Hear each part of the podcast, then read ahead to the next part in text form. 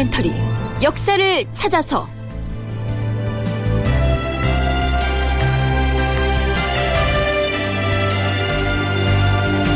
제 572편 대간과 홍문관 언론 자유를 구가하다. 극본 이상락 연출 김태성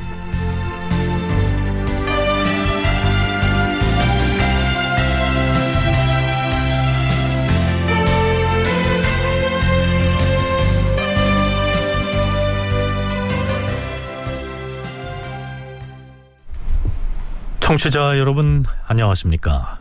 역사를 찾아서의 김석환입니다. 성종 12년 말 구왕인 성종은 송영이란 사람을 사헌부 장령으로 제소합니다. 그러자 사간원에서는 그가 사육신 사건에 연좌됐다가 죽임을 당했던 송현수의 조카라는 이유를 들어서 격렬하게 탄핵을 하고 나서죠 그래서 하는 수 없이 성종은 대간의 요구를 받아들여서 송영을 다른 관직으로 바꾸지요.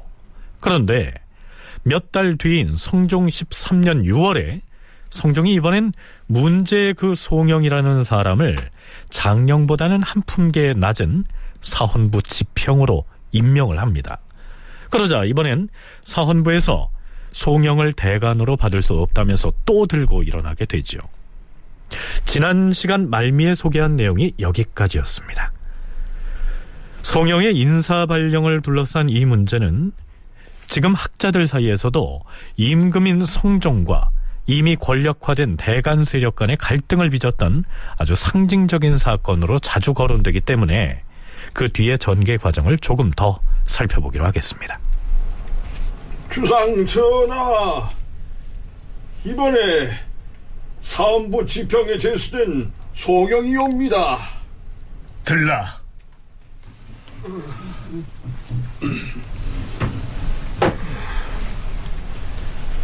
그들은 사헌부에 가서 지평의 직임을 수행하지 아니하고 어째 편전으로 과인을 찾아왔는가?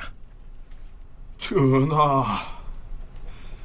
신이 사헌부의 논박을 받고 있는 터에 그것을 무릅쓰고 벼슬에 나아가는 것은 편치 못하옵니다. 사직하기를 청하옵니다. 무슨 말을 하는 것인가? 사헌부에 가서 직임을 수행하라. 사헌부에서 송영의 사헌부 지평 제수를 인정할 수 없다면서 탄핵을 하자 당사자인 송영이 임금을 찾아가서 사직을 하겠다고 아랬지만 성종은 받아들이지 않았습니다. 그러자 사헌부와 사간원의 관리들은 아예 벼슬을 그만두겠다면서 집단으로 사직 상소를 하고 나서지만 성종은 그마저도 무시하죠. 그런데 이번엔 그동안의 사태 추이를 지켜보던 홍문관에서도 목소리를 냅니다. 주상 전하, 처음에 송영이 사원부 장령에 제수되었을 적에 사원부에서 난신의 친족이라 하여 논박을 하였고 그러자 송영이 그를 올려 변명을 하여 싸웁니다. 이때 전하께서 정기화시기를 비록 사원부에서 일하는 것이 마땅하다 할지라도 대간이 눈행을 하니 어찌 있을 수 있겠는가 하시고 마침내 다른 벼슬로 바꾸셨사옵니다. 하운데 전하께서는 한 해가 지나지 아니하여 또다시 송영을 사원부 지평에 제수하셨사옵니다. 그래서 사원부와 사관원이 합사하여 대궐뜰에 나아가 불가함을 극진히 아리었으나 전하께서 마침내 따르지 아니하셨사옵니다. 사정이 이러한데도 송영은 지금 뻔뻔스런 낯으로 사헌부에 출근하여 부끄러운 빛도 없이 벼슬 자리에 앉아 있어옵니다. 같은 사헌부 관리로부터 어제는 논박을 당했던 이가 오늘은 그들과 더불어 다른 사람의 일을 논하고 있어옵니다. 사헌부의 관리들인들 어제는 송영의 일을 논박하다가 오늘은 송영과 더불어 다른 사람의 일을 논하고 있사오니 어찌 그 마음이 편하게 싸웁니까? 이것은 채통에 관한 문제이옵니다. 고사에 이르기를 무릇 대가는 비록 논핵을 받지 않았을지라도 사헌부나 사간원에서 못마땅하게 여기면 을에 모두 파면을 하는 것이 관행인데 어찌하여 송영은 이와 다른 것이옵니까?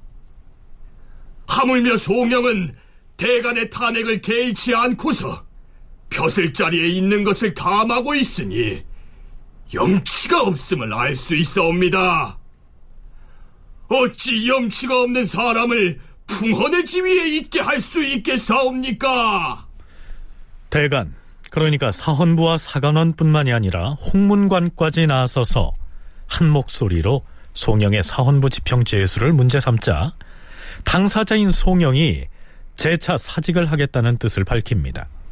전하, 신이 용렬한 몸으로 성상의 은혜를 지나치게 받아서 일찍이 사헌부 장령에 제수되어 싸운데 사관원에서 신을 송현수의 조카라 하여 사헌부의 벼슬에 마땅하지 못하다고 하여 싸웁니다. 하운데 전하께서는 송현수가 비록 죄를 받았을지라도 그 친부모와 처자도 연좌되지 않았는데 조카인 송영에게만 어찌 연좌하겠는가 라고 하셨사옵니다. 신이 가만히 생각건데 사원부의 관원은 초정에서 신중히 선택하는 것이므로 반드시 굳세고 정직한 사람을 골라 임명할 터인데 신과 같이 용렬하고 무능한 자가 감당할 바가 아니라 여기옵니다. 신이 아무리 욕심이 많고 염치가 없어 벼슬을 얻지 못할까 근심하는 더러운 자라 하더라도 어찌 이 모든 모욕을 묵묵히 참으면서 구차스럽게 용납되길 바라길 싸웁니까? 신은 홍문관으로부터 부끄러움이 없다는 비방을 받아 싸우니 신의 죄가 많싸웁니다. 엎드려 바라건대 속히 신의 벼슬을 해직하시옵소서. 그대는 동료들의 탄핵만을 두려워하고 임금은 두려워하지 않는 것인가? 맡은 바 직임을 정직하게 수행하는 것으로 나에게 보답하라. 과인에게 아첨하라고 그대를 쓴 것이 아니니라. 네, 결국 인사권의 문제인데요. 인사권은 임금에게만 있는 것이 아니라 사헌부나 사관원의 간관을 비롯해서 홍문관의 관원 등 이른바 청요직 관리들 역시 일정 부분의 인사권을 확보하고 있었습니다. 서울대 규장각 송웅섭 선임연구원의 얘기 들어보시죠. 인사권을 건드리는 것이거든요. 왕은 임명하려고 하고 청여직들은 그거에 대해서 대관을 통해서 이제 비판을 하고 있고, 그러니까 결국 언론이 이후에 점점 점점 목소리를 커져 나가는 것은 이런 이 구조적인 권력을 바탕으로 해서 인사권을 청여직이 나름대로 확보하는 부분들이 생겨요. 좀 전문적이긴 하지만 피염이라든가 또는 서경과 같은 이러한 장치들을 통해서 피염은 어, 한마디로 말해서 혐의를 피한다라고 하는 그래서 이제 대간이 사직을 하는 거거든요. 그리고 서경은 이를테면 오품 이하의 관료들에게 그 사람들의 가문, 가계 또는 이전의 범법 행위들을 조사해서 문제가 있으면 어, 사인을 안 해주는 겁니다. 서경은 사인을 해주는 것이죠. 근데 문제가 있으면 서경을 안 해주는 것이죠. 이런 것을 이 청여직 그룹들이 아주 적극적으로 활용을 해요. 임금이 관직을 제수할 때 그 대상이 적임자가 아니라고 판단되면 대간이 이를 지적을 하고 그럼에도 불구하고 수용되지 않으면 집단으로 사직을 하겠다고 나서거나 혹은 서경이라고 해서 관리의 임명 절차에서 대간의 서명이 필요한데 그것을 하지 않음으로써 나름의 인사권을 행사했던 것이죠. 왕이 임명하는 사람에 대해서 이렇게 송영처럼 아, 인정하지 않겠다고 서경을 막 안 해주는 거거든요. 그래서 문제가 되고 서경을 일정 기간 안 해주면 이거는 그 관직이 사실은 바뀌게 됩니다. 채직이 됩니다. 그러니까 이러한 장치들을 활용하는 힘들이 이 대간에게 생기는 것이죠. 그리고 이게 이제 점점 점점 쌓여서 어, 결국 왕과의 갈등이 점점 늘어나게 되는 것이죠. 제도적으로 만들진 않습니다. 제도적으로 만든 것은 아니고 어, 관행으로 이런 것들을 확보해 나가는 것이죠. 그러니까 이제 청요직들이 이전에는 어, 자신들의 어떤 출세와 성공을 위해서 재상과 왕에게 적극적으로 어필을 하고 있었다라고 한다면 성종대에 오면서부터는 자기들 스스로의 동료 평가를 염두에 두고 적극적으로 뭔가 문제를 제기하거나 아니면은 어, 탄핵을 하거나 이런 언론에 더 집중하는 양상들이 이전과 다른 형태로 이제 등장을 하게 됐던 것입니다. 송영을 사헌부 관리로 임명하겠다는 성종의 의지는 다시 한번 꺾이게 됩니다. 결국 송영은 두 달 만에 사헌부 지평의 자리에서 물러납니다.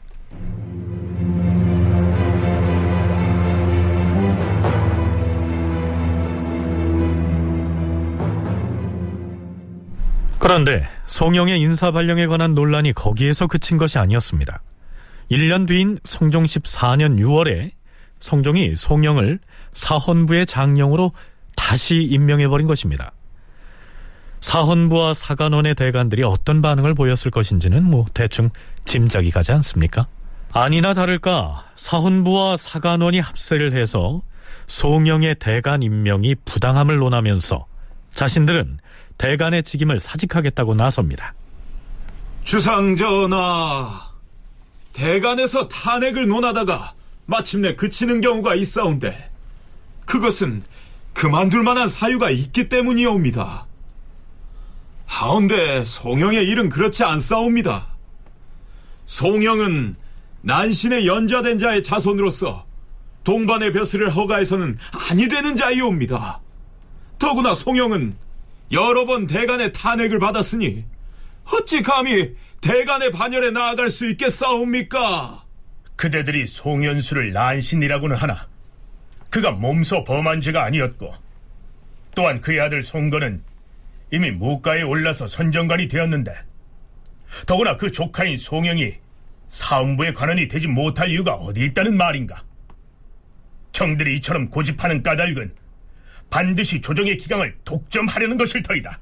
전하, 송현수의 아들 송거가 무과에 급제하여 선전관이 된 것도 외람되게 특별한 은혜를 입은 것이옵니다. 어찌 죄다 법에서 나왔겠사옵니까? 신들은 조정의 기강을 잡으려는 것이 아니옵니다. 국가에서 대간을 둔 까닭은 임금의 이목이 되는 직임을 존중하기 위한 것이옵니다.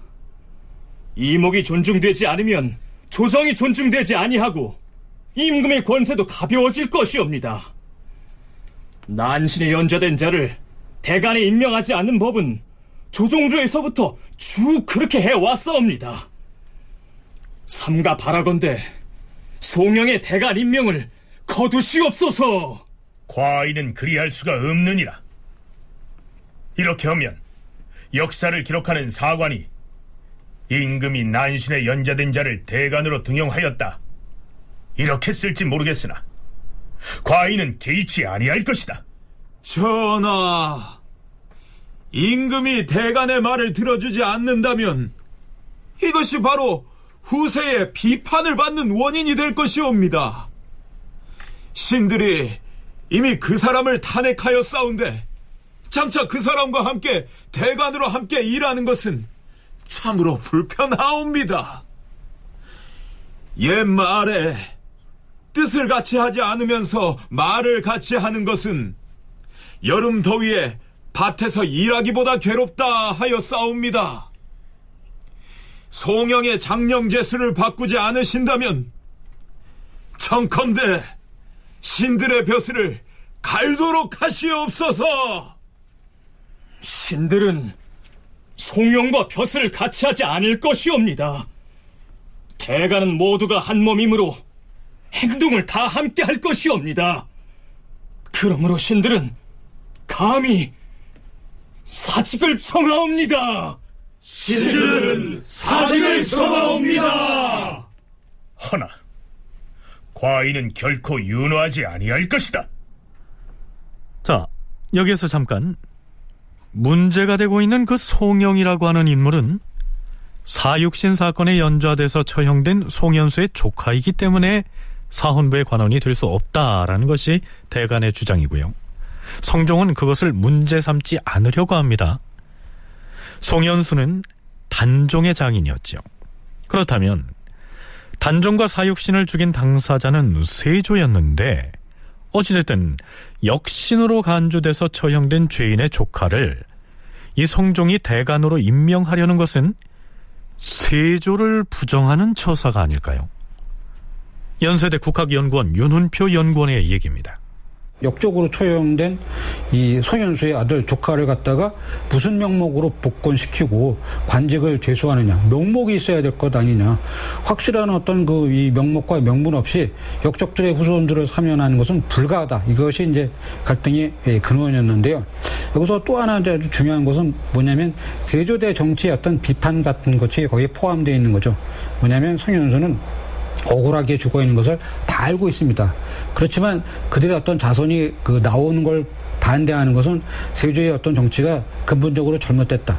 이런 것들을 은근히 이제 가지고 거기에 어떤 그 견제를 하려고 했던 그런 마음이 깔려 있었습니다. 아직까지도 이게 드러나지는 않았지만 그 내부에는 그런 게 들어 있었던 것이죠. 자, 이 시기쯤 되면 세조가 무력으로 집권하는 과정에서 희생된 사람들 중에서 억울하게 희생된 사람들이 많았다는 정도의 인식은 임금이든 대간이든 어느 정도는 공유했던 것으로 보입니다. 성종 13년 윤 8월 15일의 기사를 보면 사헌부 대사헌이 성종과 이런 대화를 나눈 것으로 기록하고 있습니다. 전하, 요사이 송영이 여러 차례 전하의 특별 교지로 인하여 외직에 서임됐으니 신은 그 까닭을 알지 못하겠사옵니다.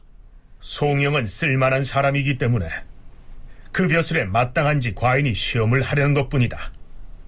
어찌 털끝만치라도 사사로움이 있겠는가? 비록 송영이 용렬한 사람은 아니지만 송영과 같은 사람이 하나 둘이 아닌데도 오직 송영에게만 별치를 내리시니 이것이 의심스러운 것이옵니다. 자, 이게 무슨 얘기냐면요. 계유정난이나 사육신 사건 때 세조에 의해서 억울하게 희생된 사람들의 후손이 한두 사람이 아닌데 왜 송영에게만 기회를 주려고 하느냐? 이렇게 해석할 수 있는 발언이죠.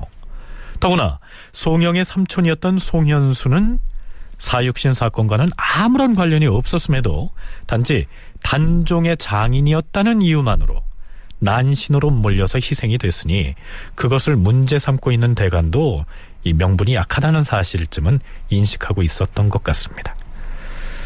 송영에 대한 대간의 논핵은 이후로도 지루하게 이어집니다. 그리고 대간에 대한 성종의 대응도 그만큼 강해지죠. 내가 즉위한 이래 그대들 같은 대간은 일찍이 보지도 듣지도 못하였도다. 대저 인사권이 임금에게 있어야 옳은가 대간에게 있어야 옳은가 대간이 과인에게 재상의 의견을 널리 묻기를 바라는 까닭은 나를 어리석게 여기고 대신들 또한 자기들 편을 들어줄 것이라고 생각하기 때문이 분명하다. 성종과 대간 사이에 이렇듯 팽팽한 대치 상태가 이어지던 중 성종 14년 8월이 되자 사헌부에서는 송영에 대한 새로운 죄목을 들고 나옵니다. 전하, 듣건대 송영이 그의 처를 사원부 집이 홍석보의 집에 보내어서 금령을 범하였다 하오니 청컨대 그 실정을 국문하시옵소서 뭐라? 하면 사원부 집이 홍석보가 고해보라 예, 전하. 고하겠사옵니다. 음.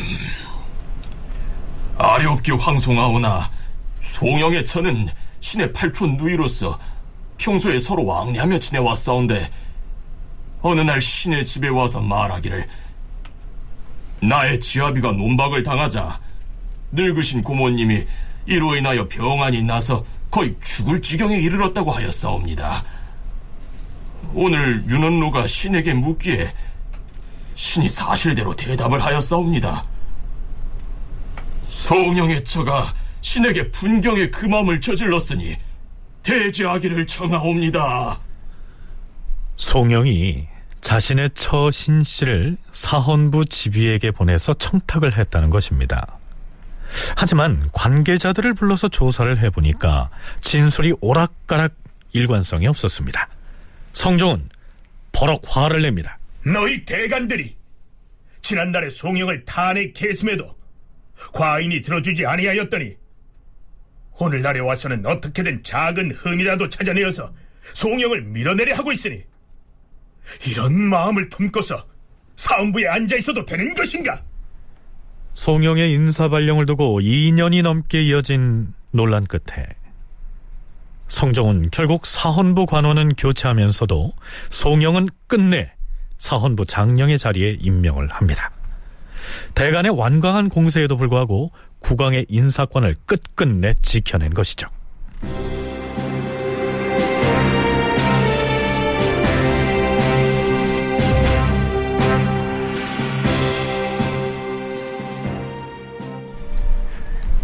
시간을 좀 건너뛰어서 성종 16년 7월로 가볼까요? 성종이 먼저 홍문관에 다음과 같은 어서를 내립니다. 하늘이 과인을 견책하여 근년에 흉년이 들지 않는 해가 없었는데 금년은 더욱 심하도다. 내가 어두워서 죄를 얻은 단서를 알지 못하여 아침 일찍부터 밤늦게까지 삼가고 두려워하면서 가슴에 새겨 자책을 하는데도 그 정성이 부족하여 불볕더위가 더욱 기세를 부리고 있도다.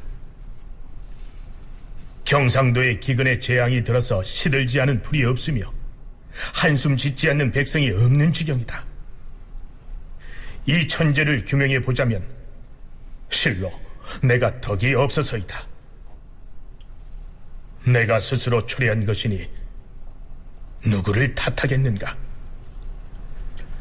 내가 덕이 없어 하늘의 뜻을 어겨서 이와 같은 결과를 이르게 한 것이다. 나는 불추한 몸으로 이 같은 재앙을 만났으니 잠을 자도 잠자리가 편치 아니하고 먹어도 입맛이 달지 아니하였도다. 두려워하는 마음이 이처럼 간절한데도 좋은 계책이 떠오르지 아니하므로 그대들에게 묻는다. 그대들은 심중에 품은 바를 서슴없이 말하라. 성종이 홍문관에 내린 어서의 내용이 이러합니다. 우선 이 시기에 홍문관이 어떤 기관이었으며 홍문관의 관원은 임금에게는 어떤 존재였는지 송웅섭 연구원의 설명 들어보시죠. 어, 홍문관은 왕의 경연을 어, 담당하고 있었던 부서고요. 그리고 왕명의 제작이라든가 또는 뭐 국왕의 업무를 이제 보필하는 그런 시종신의 한 부서라고 할 수 있습니다. 아, 근데 여기에는 굉장히 엘리트들이 아, 선출이 되었고 왕명을 제작하거나 아니면 뭐그 사대 문서를 작성하거나 사실 이런 것들이 다 그런 문안 능력들을 기초가 되지 않으면 불가능했기 때문에 다른 관서에 비해서 특별히 개인의 능력들이 중시됐던 부서가 이 홍문관이라고 얘기할 수 있습니다. 그리고 왕과 자주 접촉을 하는 기관이었기 때문에 그만큼 왕에게 아, 왕의 눈에 자주 띄고 그래서 사실 출세도 사실은 빠를 수 있는 그런 부서인 것이죠. 근데 성종대 홍문관이 이제 집현전의 후신으로서 다시 재건립된 뒤에 아, 성종은 홍문관 관원들하고 굉장히 막역하게 지내는 모습들을 볼 수 있습니다. 홍문관은 성종이 세종 때의 집현전을 부활시킨 것이라고 이해하면 되겠죠. 그런데 이 시기의 홍문관은 좀 특별한 데가 있었습니다. 성종이 내린 어서에 대해서 홍문관의 관원들이 올린 응답을 살펴보면 이 무렵 홍문관의 위상을 짐작할 수 있죠. 창경궁을 짓는 역사는 전하로서도 어찌할 수 없는 일이었사옵니다. 그러나 이 궁궐은 하늘이 만들거나 땅이 세워준 것이 아니고 반드시 인공으로 이루어진 것이니 백성들의 힘을 쏟은 것이 어찌 적다고 하겠사옵니까? 근년 이래로 흉년이 계속되어서 백성은 콩가루나 밀기울도 구할 수 없는 지경이온데 지방에서 징발되어서 서울에 부영 나온 사람들이 수백 수천 명씩 무리를 지어서 영차 영차하는 소리가 심리 밖까지도 끊어지지 아니하였고 또한 강원도, 충청도, 경상도 등의 지경에 벌목을 하라는 전제를 내리시니 그 배단이 적지 않았사옵니다. 깊은 산의 막다른 곳과 깎아지는 듯한 벼랑가에서는 여러 가지로 고통을 겪다가 이로 인하여 목숨을 잃은 자도 이따금 있었사옵니다. 육지에선 사람이 끌고 물에선 뗏목으로 엮어 운반하니 제때 운반하지 못하면 매를 때리는 일이 허다하였사옵니다. 전하께서 화기를 손상함으로써 가뭄을 잊게 하지 않았다고 어찌 말할 수 있겠사옵니까? 임금을 향한 통렬하고도 가차없는 비판이 이후로도 한참이나 이어집니다. 홍문관의 화살은 비단 임금에게만 향한 것은 아니었습니다. 요즘 관직을 태만히 하는 것은 이루 다 논할 수 없으나 한두 가지만을 들어서 아르게 싸웁니다. 한성부와 장례원은 송사를 다스려 원통하고 억울함을 풀어주는 곳인데도 그 난관들이 사리에 어두워서 옳고 그름을 문란하게 하는 자가 있는가 하면 세월을 천연시키며 앉아서 벼슬이 옮겨지기를 기다리는 자도 있사옵니다. 뿐만 아니라 사간호는 간쟁을 맡은 곳인데도 혹 입을 다물고 말하지 않는 자가 있으며 이 귀사는 왕세자를 호위하는 곳인데도 용렬하고 무식한 자가 거의 많사옵니다. 안으로 조정의 반열에 있는 자들이 이러한데 먼 지방 먼 고을의 관원들이야 어찌 재물을 탐하여 가혹하게 거두어 들여서 백성들을 병들게 하는 자가 없겠사옵니까? 이보다 더 큰 문제가 있사옵니다. 육조의 관직에 보잘 것 없고 용렬한 무리들이 마구 섞여서 당치도 않은 자리를 차지하고 앉아 산농공상에 종사하는 백성들의 위에서 군림하면서 있사옵니다. 그뿐이 아닙니다. 의정부는 마음 백성이 우러러보는 곳이옵니다. 이 자리에 있는 자는 마땅히 나라만을 생각하고 자신의 가족은 있고 공만을 생각하고 살을 멀리하여야 하옵니다. 현명한 인재가 쓰여지지 않았으면 등용할 것을 생각하고 간사한 자가 물러나지 아니하였으면 이를 물리칠 것을 생각하느라 밤낮으로 자기 몸은 돌아보지 않고 그 책임에 충실하기에도 여념이 없어야 할 것이옵니다. 그런데 의정부 정승들이 무슨 시간이 그리 많아서 널리 재간을 늘리고 처자식을 위한 계책에 몰두할 수 있겠사옵니까? 최고의 엘리트들로 배치되어 가지고 임금과 함께 견인해서 공부하고 있기 때문에 그들보다 더 똑똑한 관료들은 없다고 해도 과언이 아닙니다. 그런데 여기서 중요한 게 뭐냐면 성종이 경연에 열심히 참여를 합니다. 따라서 홍문관의 위상은 점점 점점 높아지는 거죠. 그래서 처음에는 조그마한 일부터 이야기하다가 마침내 결국 정치 전환에 대해서 독자적인 목소리를 냅니다. 그러면서 이제 임금도 암묵적으로 동의하죠. 왜냐하면 자기랑 함께 경영인에서 공부하는 그 관료들이기 때문에. 그러면서 그 성종은 사안에 따라서는 이들 홍문관의 목소리를 활용을 합니다. 그래서 이 여론 정치가 점점 점점 더 풍성해지고 그 임금이 경연하면서 그 홍문관에게 힘을 실어주게 되니까 홍문관의 어떤 그런 이 위신이 더욱더 커지면서 마침내 대관들을 견제할 수 있는 그런 위치에까지 올라서게 된다. 그것이 어떤 성종에게는 매우 중요한 정치적 자산이었습니다. 윤은표 연구원의 얘기 중에요. 홍문관이 마침내 대간을 견제하는 위치에 올라섰다라고 했는데요. 앞에서 소개한 홍문관의 상소문에서도 이러한 내용이 있었죠. 사간호는 모름지기 간쟁을 맡은 곳인데도 혹 입을 다물고 아무 말도 하지 않는 자가 있사옵니다. 송영의 인사발령 파동에서도 봤듯이 이 시기의 사관원은 성종도 어찌할 수 없을 정도로 그 기세가 등등했는데요. 그 사관원의 대관들을 향해서 홍문관에서는 임금의 눈치를 보느라 제대로 간언을 하지 않는다. 이렇게 비판을 하고 있는 것입니다. 국정에 정말 그 아주 중대한 문제라고 생각되는 부분들에 있어서는 홍문관 관원들이 개입을 합니다.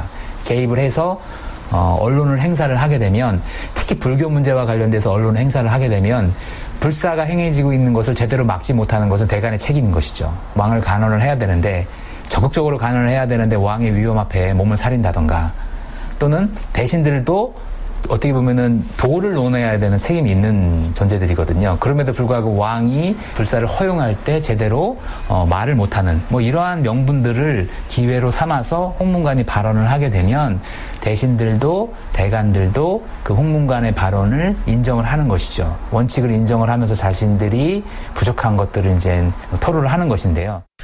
홍문관은 기본적으로 간쟁을 하는 기관이 아니고요. 세종시기의 집현전처럼 임금을 가까이에서 보필을 하고 또 임금의 경연을 주관하는 근시 기구였지만 어느 사이 언론의 구실을 함께 했던 것입니다.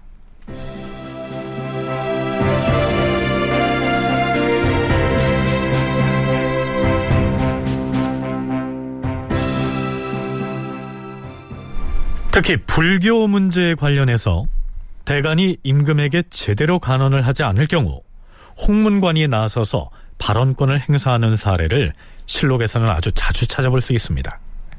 성종 16년 7월 4일 홍문관 부제학 안철양이 봉선사 주지 학주에게 죄를 주어야 한다고 임금에게 아뢰었다.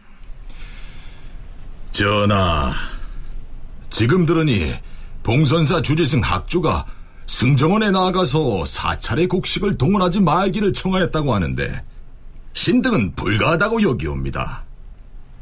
승정원은 재상이 아니면 들어가서 일을 안 할 수 없는 곳이온데 어찌 한낱 머리 깎은 중으로서 어찌 감히 승정원에 들어가 일을 안 한단 말씀이옵니까? 만약 말할 것이 있으면 마땅히 해당 관리에게 고할 일이고 그러고도 뜻을 펴지 못할 것 같으면 주상전하께 상언함이 옳사옵니다. 그런데 이 승려는 감히 승정원에 들어갔고 또한 버젓이 빈청에 앉아서 음식을 먹었사오니 그 자를 국문하여 죄주기를 청하옵니다. 그리고 그 곡식은 그대로 봉하여서 백성을 진율하도록 하시옵소서. 또한 승지들이 자리를 마련하여 이 중을 접대한 것도 옳지 않사옵니다. 홍문관에서 이렇게 상언을 하자 승정원의 승지들이 금세 잘못을 시인합니다. 주상 전하, 홍문관의 상언을 접하고 보니 신등이 미처 헤아리지 못하여서 봉선사 주지를 접대함이 잘못되었사옵니다. 물러가서 대제하기를 청하옵니다. 그러자 이때쯤에 임금이 나섭니다. 그 승려는 본래 양반 집안의 자손으로서 고금의 사리에 밝을 뿐 아니라 범상한 중이 아니므로 낮추어 대우하여서는 아니 된다. 세조께서 항상 승정원으로 하여금 접대하게 하시었고 은총이 매우 두터웠도다. 선왕이 기르던 것은 비록 개나 말이라 하더라도 사랑하고 공경해야 하는 법인데 더구나 이 승려는 선왕께서 지극히 공경한 자가 아니던가. 중도 내 백성인데 곡식을 주어 구왕하는 것이 어찌 옳지 않겠는가? 봉선사는 선왕의 영정을 모신 곳으로서 만약 먹을 곡식이 없다면 저리 장자 텅 비게 될 것이니 두 분 대비는 물론 어찌 과인 또한 마음이 편안하겠는가? 더구나 이 곡식은 정의 왕후께서 내리신 것이니 빼앗아서는 아니 될 것이다. 그러나 홍문관의 관원들도 역시 호락호락 물러서지 않습니다. 비록 선왕께서 행하신 일이라 하더라도 그 일이 그릇된 것이면 따를 수 없사옵니다. 승려와 백성은 또한 크게 경중이 있사옵니다. 옛글에 백성은 나라의 근본이니 근본이 굳어야 나라가 편안하다고 하였사옵니다. 백성이 아니면 종묘와 사직을 무엇으로 지키겠사옵니까? 승려들은 곡식을 많이 쌓아놓고서 따뜻하게 입고 배불리 먹고 있는데 우리 백성은 술지gem이나 쌀교도 배불리 먹지 못하여 장차 굶어 죽게 될 형편이오니 신등은 중의 곡식을 빼앗아 백성의 굶주림을 구제하는 것이 옳다고 여기옵니다. 뭐라? 그대들의 말은 어찌 그렇게도 편벽되어 있는가? 죽는 자를 살리려 하고 굶주린 자를 먹이려고 하는 것이 군주가 할 일이다. 중은 사람이 아닌가? 장차 굶어 죽는 지경에 이르더라도 이들만은 구하지 말아야 하겠는가? 전하, 중도 인명이니 진실로 진율함이 마땅하지만 나라의 정사를 가지고 말한다면 백성이 더욱 중하옵니다. 그대들의 말이 정령 임금의 덕이 부족한 것을 채워서 돕는 것이라고 할 수 있겠는가? 어찌 그리도 편벽되이 말하는가? 그러니까 성종은 사헌부와 사간원 등 대간을 육성하고 지원을 해서 훈구 대신들의 득세를 견제했는데요. 그러는 과정에서 권력화된 대간의 목소리가 커지자 근시기구였던 홍문관으로 하여금 대간을 견제하게 함으로써 임금인 성종 자신은 조정자로서 균형을 기하고자 했다는 것입니다. 그런데 문제는 그러다 보니 홍문관의 권력이 막강해져서 이제는 왕권까지 압박하는 존재가 돼버린 것이죠. 홍문관이 대간을 그러니까 압박을 해서 왕에게 더 많은 비판을 하게 하는 그러니까 홍문관은 언론기관이 아님에도 불구하고 언론 3사로 인정이 되는 이유가 법전에서 그것을 규정하고 있어서가 아니라 이처럼 관행으로 원칙과 뭐 그들의 이념에 근거한 언론을 홍문관은 할 수 있다. 홍문관도 공문을 가지고 있는 기관이다라고 하는 것이 관행상 인정이 되고 있는 가운데 언론 3사로 칭해진 것이죠. 그러니까 그런 입장에서 봤을 때는 오히려 성종은 아, 지극한 대우를 해줬지만 그 홍문관이 자신에 대한 비판의 목소리들을 더 키우고 있는 뭐 이런 역설적인 현상을 이제 맞게 되는 것이죠. 성종이 홍문관의 관원들을 지원하기 위해서 얼마나 애를 썼는지를 짐작할 수 있는 기사가 있습니다. 성종 16년 6월 29일 임금이 교지를 내렸는데 홍문관의 관원들은 임금 가까이에서 임금을 시종하는 신하이므로 특별히 후대하여야 한다고 말하고 사품 이상의 홍문관 관원들에게 은대, 즉 은으로 장식된 허리띠를 만들어주게 하였으며 아울러 채소밭을 지급하게 하였다. 뿐만 아니라 정칠품 이하의 홍문관 참하관에게는 국가에서 지급하는 관노비인 구사를 할당하게 하였다. 뿐만 아니라 성종은 홍문관에 대해서는 믿음과 격려를 아끼지 않았습니다. 야, 목이들! 이가 제대로 오고 있네! 아, 이제 가는 걸까 안 해도 되겠네! 멀리서도 이제 기뻐하시겠네! 아유, 이제 살았네, 살았어!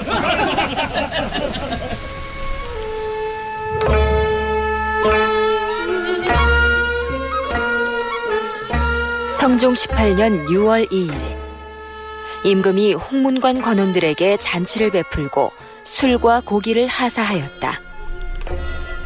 그대들은 과인과 경연을 함께하면서 과인의 결점을 보충해주고 과인이 미치지 못한 것을 바로잡아 주었으므로 과인은 그대들을 매우 소중히 여기는 바이다. 더구나 그동안 내가 가뭄을 근심하여 침식을 못하면서 두려워한 지가 여러 날인데 오늘 하늘이 이 백성을 돌보아서 비가 억수같이 내리고 있으니 내 마음의 기쁨을 어디에 비유할 수 있겠는가? 하여 과인이 특별히 홍문관의 그대들에게 술을 내리고 잔치를 열어주는 것이니 각자 취하도록 마시고 즐기도록 하라. 성은이 망극하여이다. 성은이 망극하여이다.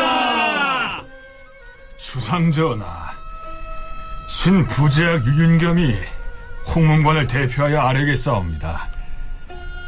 바다와 산처럼 깊고 높은 전하의 은혜, 신들은 물방울과 먼지만한 보답도 못하여 싸운데 하늘처럼 덮어주시고 땅처럼 실어주시어 사랑으로 살펴주시니 그 은혜를 치우치게 입었사옵니다. 분수를 살피자니 마땅치 아니하여 몸을 어루만지며 어찌할 바를 모르겠사옵니다. 그렇게 생각하건대 신등은 모두 천박한 자질로서 외람되게 논사의 자리에 있으면서 바야흐로 직책을 다하지 못한다는 비난을 받을까 근심하고 있었는데 이처럼 좋은 수를 내려주시고 잔치를 베풀어 주시니 부끄러움이 더욱 지극하고 온몸에 진땀이 흐르옵니다. 주상전하께서는 총명하시어 옛일을 상고하여 공경과 두려움으로 하늘을 받드시니 자, 임금은 홍문관의 관원들을 지극한 사랑으로 아끼고 또 홍문관의 관원들은 지나치리만큼 극진한 언사를 동원해서 임금의 은혜를 칭송하고 있는데요. 하지만 이는 연회 자리에서의 의례적인 표현일 뿐 구체적인 정무를 놓고 논쟁을 벌일 때에는 임금도 어찌할 수 없을 만큼 아주 가차없는 비판자의 자세를 견지했습니다. 성종으로서는 일말의 배신감마저 느꼈겠지요.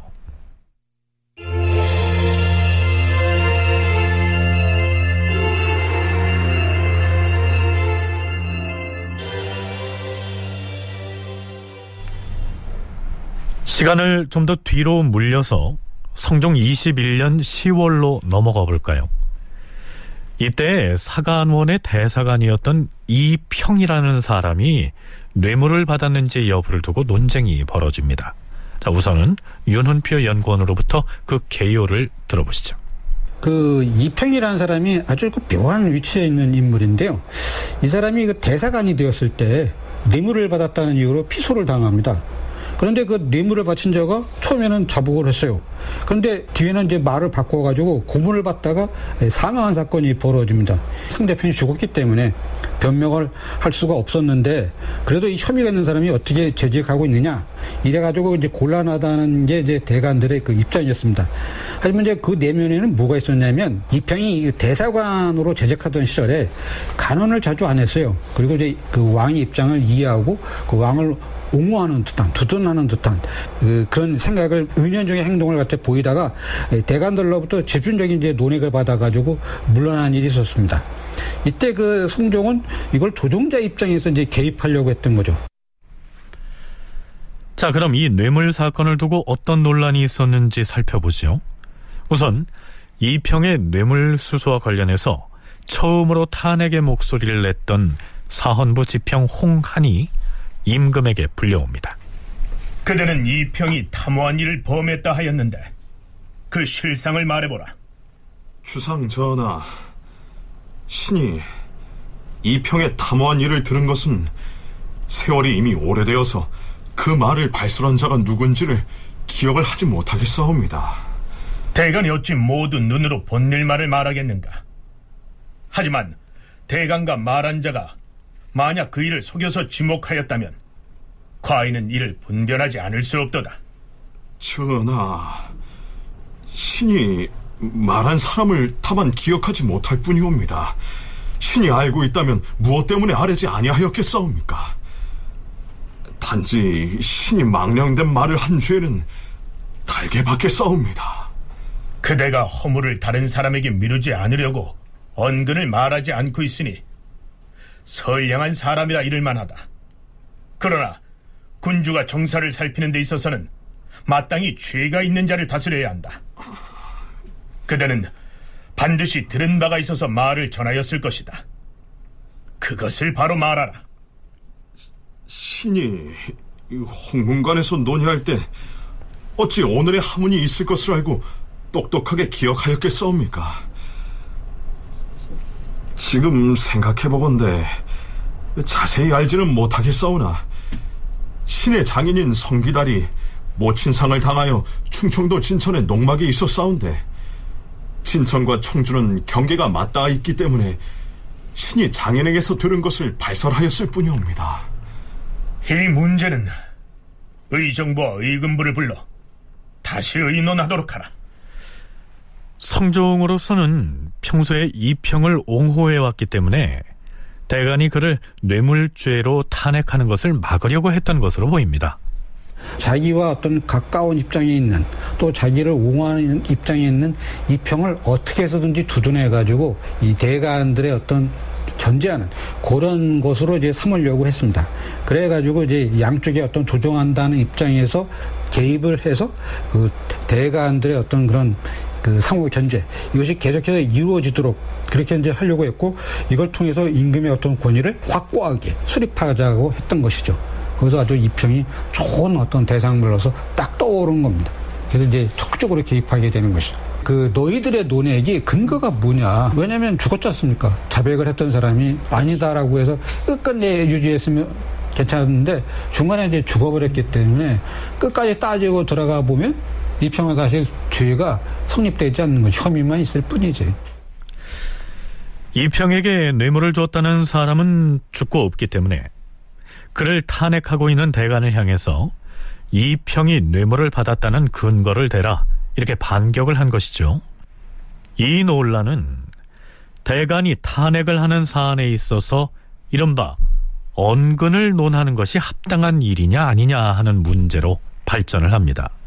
여기에서 말하는 언근이란 말씀 언자에 뿌리 근자입니다. 뇌물을 받았다는 것을 누가 제보했는지 그 소문의 뿌리를 캐보자. 이런 얘기죠. 자, 여러분은 풍문탄핵이란 말 들어보셨습니까? 이 언근이 문제가 되는 것은 뭐냐면 성종대에 오면서 사실은 풍문탄핵이라고 하는 것이 어느 정도 허용이 됩니다. 그러니까 명확한 근거를 가지고 있어서 탄핵을 하는 것이 아니라 이제 일상에서 떠들고 있는 그런 소문들의 근거에서 누가 뇌물을 받았다더라 이러이러한 소문이 있습니다. 라고 하는 것에 근거해서 탄핵을 하는 것이죠. 그 이전 시기는 사실 이런 풍문 탄핵은 엄격하게 금지가 됩니다. 태종도 세종도 세조도 풍문 탄핵에 대해서 잘 허용하지 않는데 근데 전근대 이런 언론 기관이 가지고 있는 한계가 있기 때문에 모든 것을 다 근거를 명확히 증거를 가지고 탄핵을 할 수는 없죠 그래서 어느 정도 이제 섞여 있는 부분들이 있습니다만 그럼에도 불구하고 성종대에 와서는 풍문탄핵이라고 하는 경향이 점점점 짙죠. 짙어지게 되는 측면이 있습니다. 그랬을 때 언론이 더 폭넓게 행사가 될 수 있었던 것이고 풍문탄핵이 허용됐다고 하는 것은 요즘으로 치면 이른바 카더라 통신만 믿고 수사를 하는 것이 용인됐다는 얘기가 됩니다. 그런데 성종은 친정 초기인 성종 8년에 이조 판서를 지낸 양성지가 탄핵 대상에 올랐을 때 이른바 풍문 탄핵을 두고 신료들과 논란을 벌인 적이 있었습니다. 전하, 한때 풍문을 가지고서 대신을 탄핵한다면 억지로 죄를 만드는 일도 생길 것이옵니다. 또한 사사로운 원한으로서 서로 비방할 것이니 이런 풍습을 잘하게 할 수는 없사옵니다. 청컨대 어디서 들었는지 먼저 밝히게 하시옵소서. 그러나 만약에 그 말에 소종례를 일일이 캐묻는다면 누가 능히 비리를 말하겠는가? 주상 전하, 고려 만렵에 풍문으로서 탄핵하기를 좋아하고 사실인지 거짓인지를 가리지 아니하였는데 우리의 태종께서는 이러한 배단을 단호히 개혁하여 싸웁니다. 지금 만약 캐묻지 않는다면 어찌 국가에서 정치하는 채모가 서겠사옵니까? 지금 경등이 비록 불가하다고 말하지만 내가 하는 말도 또한 어찌 정치를 하는 채모가 아니겠는가? 과인은 대간의 말에 대하여 그 소종례를 묻지 아니하기로 이미 허락을 하였는데 지금 만약 방침을 바꾸어서 캐묻기로 한다면 이것은 임금으로서의 신의를 잃는 것이 될 것이다. 대가는 관리의 잘못을 규찰하고 탄핵을 하는 임무를 띠고 있는데 이 대간이 탄핵하는 사안마다 그 소종례, 즉 그 내력과 근거를 일일이 대라고 하면 언론이 위축될 것이니까 어근, 즉 말의 근원을 캐지는 말라. 이러한 내용입니다. 그랬던 성종이 제위 마렵에 이르러서는 성종과 신료들의 입장이 바뀝니다. 자, 어떻게 달라지는지 살펴보시죠. 성종 21년 10월 5일 사헌부 대사원 이계동 등이 차자를 올려서 말하였다. 주상 전하, 무릇 군주는 구중 궁궐의 깊숙이 거처하기 때문에 조정의 이런저런 일들을 들을 수가 없사옵니다. 그래서 언관을 설치하여 총명을 넓히는 것이옵니다. 이 때문에 간쟁하는 신하가 충성과 지혜를 다하여 후원을 돌보지 않으므로 조정에 아첨하는 인사가 없어지는 것이옵니다. 전하께서는 이평이 저지른 악행을 용서하고자 하여 급히 언근을 캐물으시고 또 누구에게 들었는지를 캐물어서 처음 말한 사람을 죄주려고 하셨사온데 그렇게 하는 것은 비단 언로를 막는 것일 뿐만 아니오라 장차 이평의 원한을 갚아주는 것이 될 것이오니 신등은 적이 곤혹스럽사옵니다. 이평의 탐욕은 사람들이 모두 아는 바인데 어찌 그의 탐호한 죄를 버려두고 도리어 언관에게 허물을 돌려서 처음 발설한 사람을 찾아 다스리고자 하시옵니까? 이는 부당하옵니다. 그렇사옵니다. 이는 한 사람의 허물을 덮으려고 여러 관리들의 탐욕을 열어주는 것이 되옵니다. 만약 죄가 있는 사람이 간신의 입을 다물게 한다면 온 나라 사람들이 말하는 것을 경계할 것이오니 국가의 가장 큰 걱정거리가 될 것이옵니다. 전하께서는 총명하고 예지하심이 천고에 탁월하셔서 대간이 가난한 것을 따르시는 아름다움을 지니고 계시온데 이제 만일 제일 먼저 말한 사람이 누구인지를 캐물어서 그 죄를 다스리고자 하신다면 충성으로 가난한 길을 막을 것이오니 신등은 더욱 절실하게 마음이 아프옵니다. 이 평의 일을 제대로 밝히기 위해서는 최초로 말한 사람을 밝혀야 할 것이다. 그러려면 마땅히 탄핵을 제기한 대간에게 물어야 할 것이 아닌가. 그러나 대간에게 묻는 것은 마땅하지 못하다고 하니 그렇다면 처음 말한 사람을 찾을 수 없을 것이 아니겠는가? 대저 어떻게 하는 것이 좋겠는가? 이 평의 일을 만약 추문하여 밝히고자 하면 부득이 언근을 끝까지 캐어서 물어야 하는데 그러려면 대간을 추국해야 하므로 언로가 막힐 것이옵니다. 그냥 내버려 두는 것이 어떠하겠사옵니까? 하, 언근을 묻고자 하였으나 당사자가 이미 사망한 탓에 분변할 방도가 없어졌으니 이제 모두 내버려 두도록 하라. 자, 이렇게 해서 이 평을 뇌물 혐의에서 벗겨주려던 성종의 의도는 일단은 성공을 합니다. 그런데 이 시점에서 성종이 예전에 풍문 탄핵을 일정 부분 용인하면서 언근을 캐서는 안 된다고 했던 자신의 입장을 번복해서 언근을 캐겠다고 나섰던 것은 세력이 확대된 홍문관과 대간을 견제하려는 의도 때문이었겠죠. 자, 이제 성종의 치세는 말년을 향해 가는데요. 성종과 대간 사이에는 갈등이 더욱 깊어만 갑니다. 드디어 성종은 국왕의 권위를 내세우기 위해서 마음에 들지 않는 대간을 외방, 즉 멀리 지방관으로 내치는 조처도 감행합니다.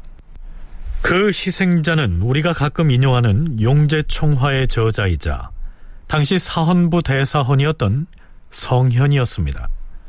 성종이 왕실 인척인 윤을로를 관직에 제수하려고 하자 성현이 문제를 삼고 나섰던 것이죠. 신등이 삼가 살펴보건대 윤은로는 본래 재주와 덕이 없고 다만 왕실의 인척으로서 외람되게 융숭한 은혜를 입어 그 반열이 이 품에 올라싸우니 이미 분수에 지나친 벼슬을 한 것이옵니다. 그러므로 진실로 조심하고 청렴하게 처신하여 주상전하의 은혜를 만분의 일이라도 갚도록 도모해야 마땅할 터인데 지난번 2조 참판이 되었을 때는 천 가지 만 가지로 악착같이 이익을 추구하기에 여념이 없을 지경이었사옵니다. 거상의 발길이 그 문전에 들끓어 청탁하는 편지가 상자에 가득 찰 지경이옵니다. 뿐만 아니어라 각 지방의 각 주와 현으로부터 방납을 받으면서도 뻔뻔스럽게 부끄러운 줄 모르오니 이는 재상의 존엄함을 팽개치고 상인의 행위를 한 것이라 사림에서는 그를 끼워주지 아니하였고 대가는 그를 논박하였사옵니다. 하운데 이번에 전하께서 윤은로를 한성부 좌윤에 제소하시니 초성 여론이 들끓고 놀라지 않는 사람이 없었사옵니다. 대개 한성부는 그 임무가 중하고 지대한데 어찌 윤은로 같은 자로 하여금 한성부의 일을 맡게 할 수가 있겠사옵니까? 바라옵건대 윤은로를 한성부 좌윤에 제소하겠다는 어명을 거두어 주시옵소서. 과인은 어명을 거두지 아니할 것이다. 다큐멘터리 역사를 찾아서 다음 주 이 시간에 계속하겠습니다.